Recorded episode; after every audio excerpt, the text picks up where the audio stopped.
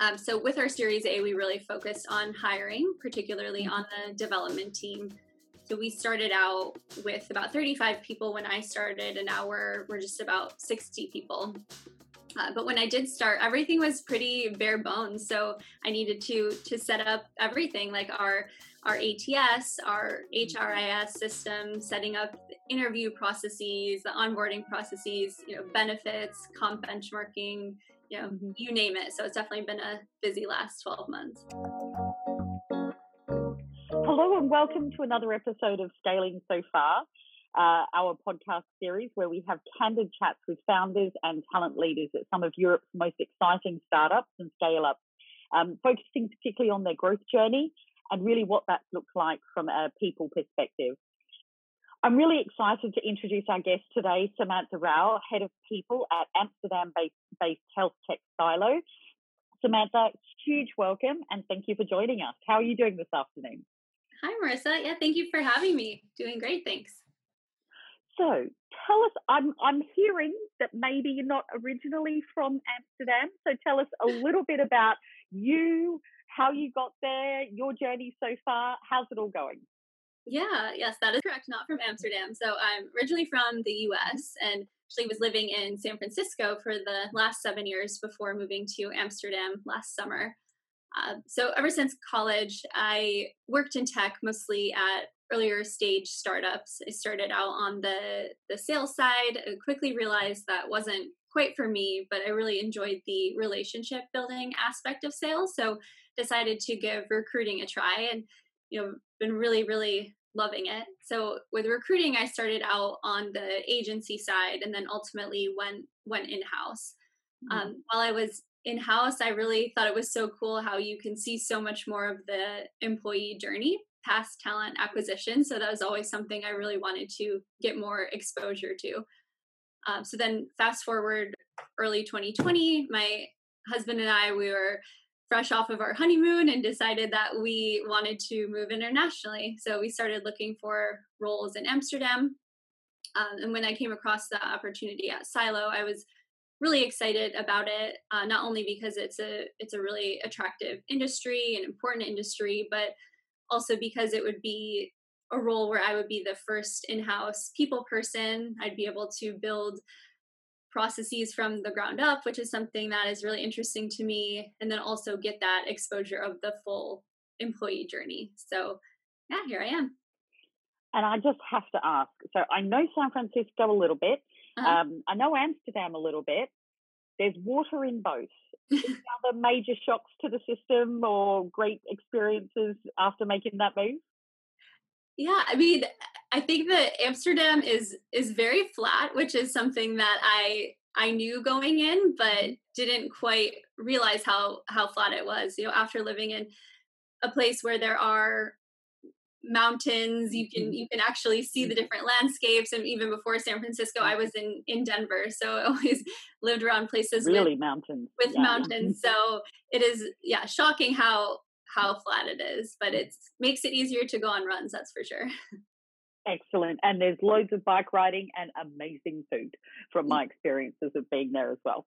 Yeah. Okay, so now you're the, the head of people at Siilo. Um, yeah. Can you tell us a little bit about the company's mission and vision, what you guys are, are, are trying to achieve there?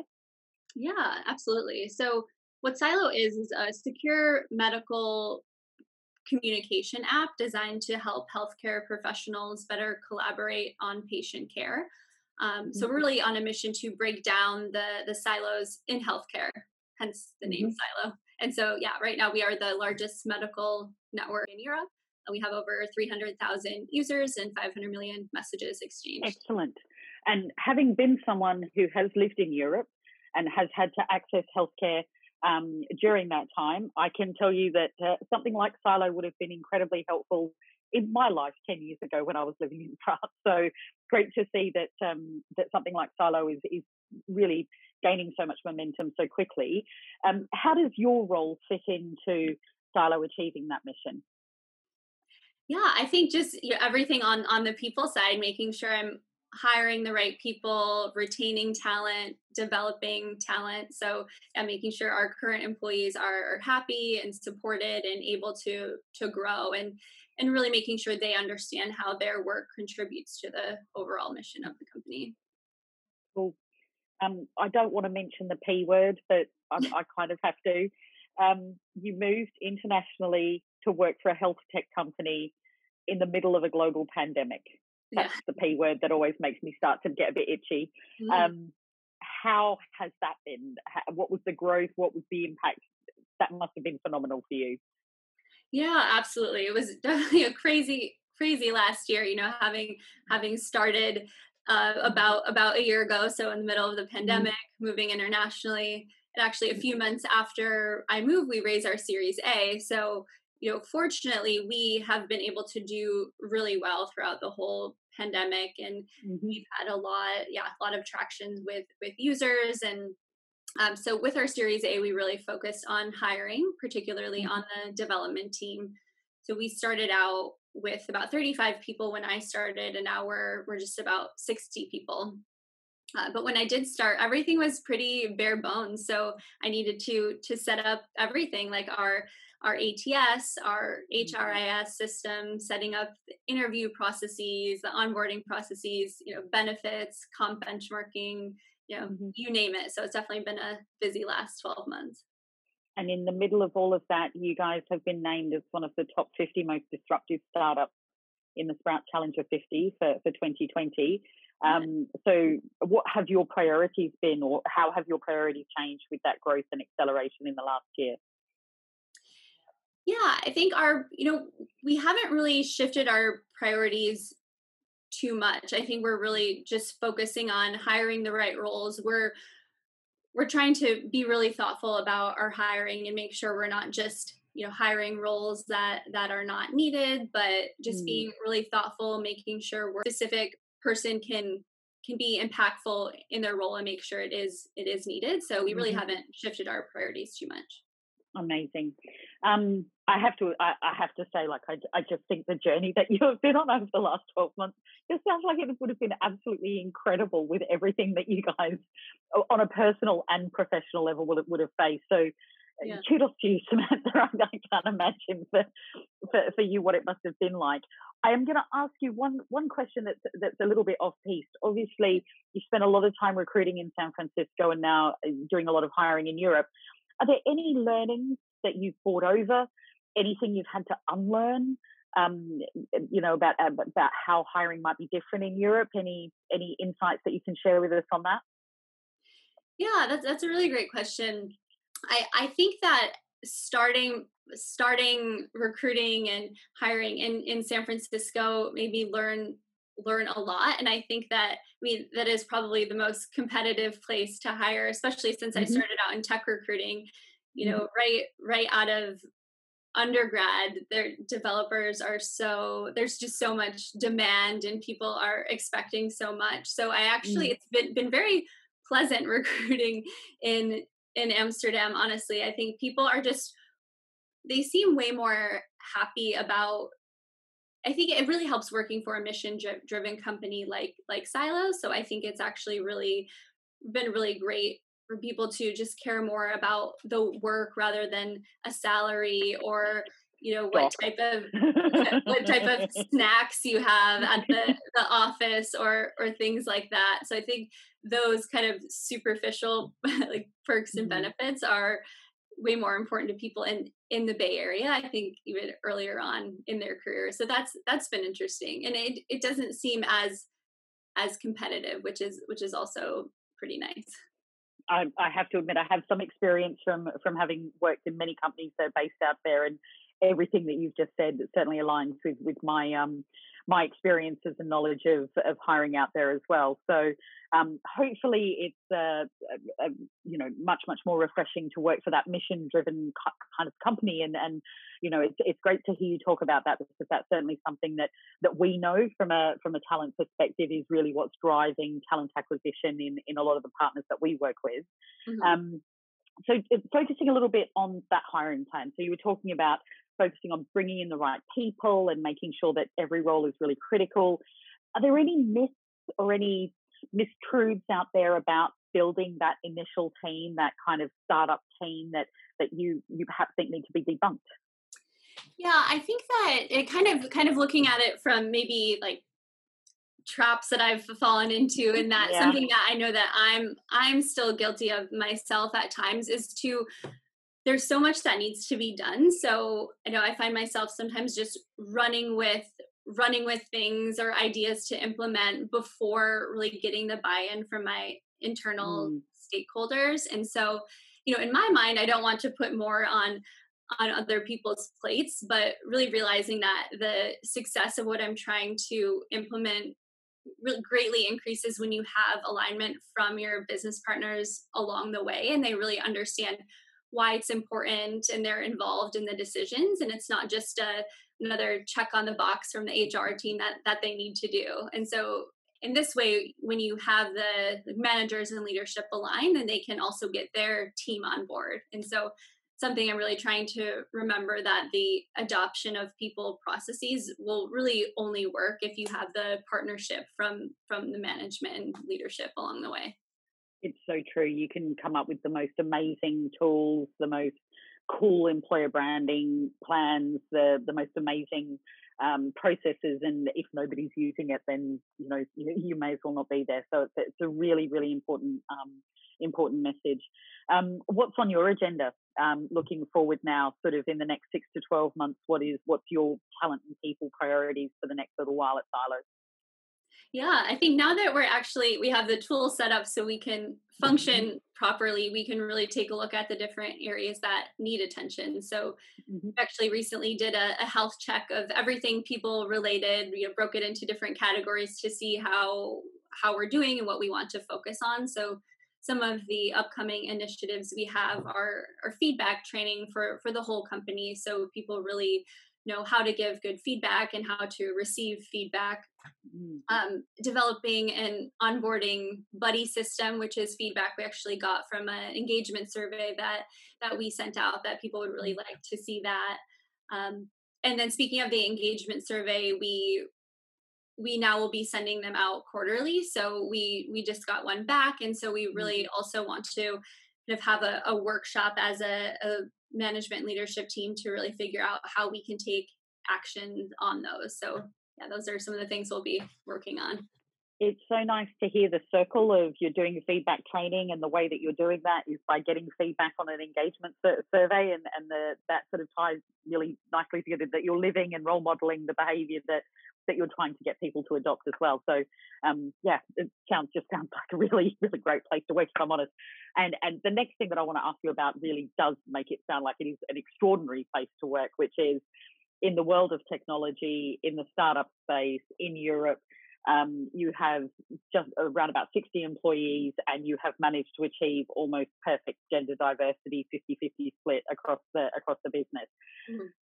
I'm hoping that you have got some kind of magic solution that you can share as to how you did that because that is an extraordinary achievement. Truly, you cannot under under undersell or under under um, articulate how important that is. Yeah, definitely. It is something we're we're very proud of, and and I wish I could tell you, you know, exactly how we've done that or what the magic solution is but I think that there's a few different things that contribute to that. Um, you know, we we are a very international team in general, and that's something that we we are also very proud of and we we mm-hmm. celebrate and we've been able to do that because we are able to sponsor visas for those who are non EU citizens, which is actually very unique for a company of our size. And I know that firsthand just mm-hmm. with interviewing at other startups and scale ups in in Amsterdam who are not willing to do that. So I think that that really helps. And I think just by being being diverse in that way really just naturally helps with the gender diversity because it shows that diversity and inclusion is something mm-hmm. that we do prioritize. Um, but you know lately something we've we've been really focusing on is highlighting women in healthcare because we recognize that it is a male dominated industry so uh, recently we uh, showcased an interview from a group of female surgeons in Germany who connected through Siilo.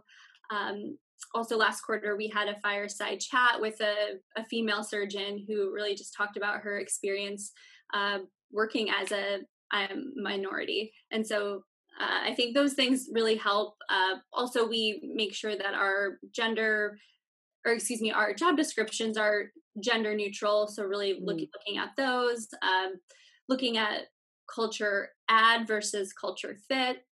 Oh, I so, love it. Yeah. The so magic, the magic phrase. There it is. Yeah, exactly. I mean, so you know, even though we we do have that that 50-50 gender ratio mm. within the company as a whole we're we're still not quite where we want to be on the product and engineering mm. side um, but it, it is top of mind and i think hopefully with some of these other initiatives that that we're doing we'll we'll get there look it's it's admirable that you've achieved it already and that it's such a priority in such an early phase of, of the company's growth. And naturally, one, one can only hope that if you've embedded that as part of how you work so soon, that it will just continue to be part of how you operate and, and part of how you continue to scale and grow. And, and kudos to you and to the whole team there because it's something that we hear a lot of people talk about. Um, we don't necessarily see a lot of people actually being able to deliver on that. So, you know, congratulations on on achieving that already. Um, Thank you. Uh, I, under, I, as I understand it, and, and, please correct me if I'm wrong, um, the team is connected, and, and, the way that you work at Siilo is the commitment to bridge silos between, um, in, uh, sorry, in healthcare at scale. How do you, as part of your, your talent acquisition process, how are you identifying those people? How do you know that they're going to be great culture add for, for Siilo in that regard? Yeah, you know, I think for us, since it, it is not a requirement in the majority of our roles mm. to have previous experience in in healthcare, but we, you know, of course, want to see people who really care about what what we're doing mm. and working for a mission driven company. So, like I mentioned earlier, you know, thankfully it is an easy mission to get behind and when we are having conversations with with candidates they they do really understand the importance of of a product like ours especially in a in a time like this um, but I think one thing we we do is our, our CEO tries to meet with all the candidates before we hire them, and in in that interview, it is really focused on their motivations to join Siilo. So I think mm-hmm. having having that conversation before we bring anyone on and making sure that we're all all aligned and you know working toward the same common goal has been really helpful. Excellent, and I mean, who isn't passionate about healthcare?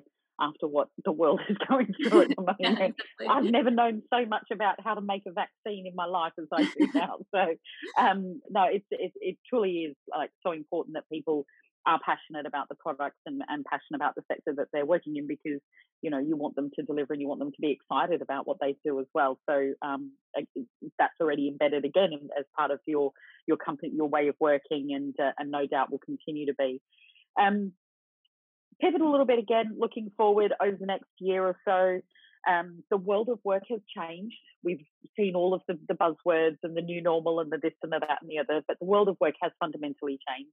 Mm-hmm. Um, what do you think are going to be some of the biggest challenges that you'll be facing in the next 12 months or so?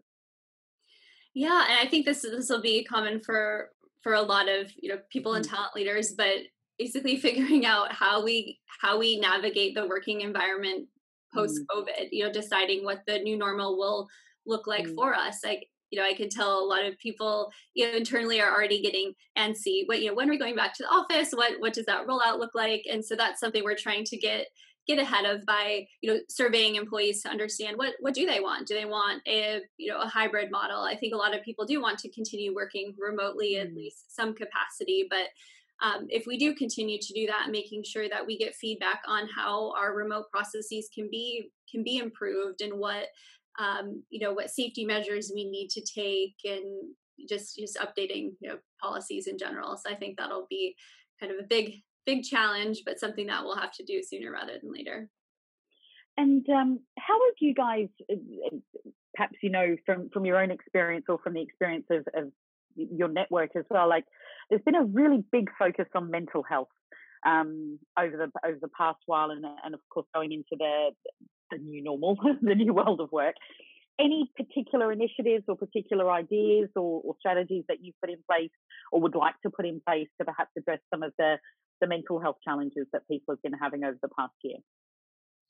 Yeah, I think just with we talked about you know feedback. That's something that we we've been asking a lot of our employees a lot throughout the whole pandemic. You know, how how are you doing? What can we do to better support you?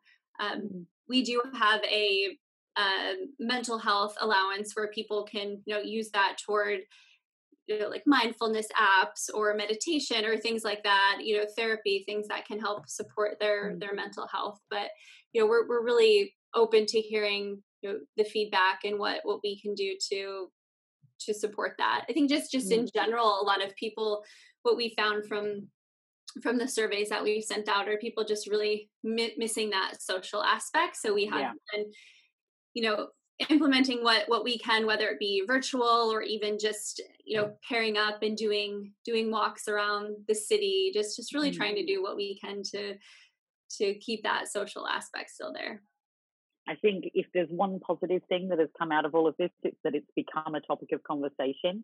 Mm-hmm. Um, you know that it is a priority, and people are openly trying to um, to talk about it, address it, solve for it if they can.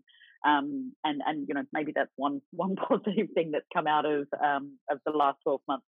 There are many others, of course, but um, uh, pivoting a little bit, a couple of light-hearted questions. Try and uh, try and make it a little bit uh, a little bit more light-hearted so that we um, finish on a high.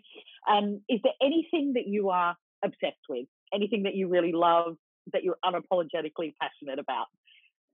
Yeah, I think something that I've really been kind of obsessed with living in Amsterdam is just discovering hidden gems mm. to to photograph. I'm definitely by no means a, a, good photographer, but even just taking my my iPhone, I mm. really make it a mission every week to find a new place to to take pictures of and for me too not having lived in a place with with all four seasons for for so long and now having that in amsterdam and now that i've successfully lived here all all 4 mm-hmm. seasons you know, really going back to the same same spots and and mm-hmm. photographing them in all four seasons and just it, to me it's so so cool how you know, how different it looks i kind of forget what that's like and um there are a few places in Europe where you would see such a distinct contrast between all the four seasons, and it is a, a beautiful city to photograph, as I'm, as I'm sure you know already. Just uh, the architecture in particular, I I was always incredibly um, moved by, um, particularly the centre of Amsterdam. But um, beyond that, is there any kind of thought or phrase or quote or anything that you live by yeah i think what, one that really comes to my mind that i that i tried to live by is just there, there's no time like the present i think this yeah. this can relate to to so many things in life mm-hmm. but you know if, if you want to do something make it happen I think even just with my move to amsterdam it's always something that i'm like oh that that would be cool but like what am i waiting for you know just just do it so i think especially with the the pandemic too it's more you know don't don't wait to do things you know if you if you can you know do do them don't wait to make that phone call don't wait to mm-hmm. do that trip because you never know when you you won't be able to you never know when you won't be able to travel abroad and see your family again. Something exactly. I've been thinking about a little bit over the last few months as well. Yeah. Um, is there a people leader or a founder or a, a particular person leader in, in the space out there that that is someone that that really you know um, uh, connects with you or someone that you found to be quite inspirational? Yeah, absolutely. So uh, Sarah Nahm, who is the co-founder and former CEO of, of Lever, she's someone that mm-hmm. I think is is really inspirational. I did um, I saw her speak at an event a few years ago at the the Lever office, and she's mm-hmm. she's really passionate about uh, workplace diversity and inclusion, and she's mm-hmm. uh, she scaled Lever with maintaining that that 50-50 um, gender ratio. So obviously something that we're we're trying to model after. But yeah, I think she's really awesome.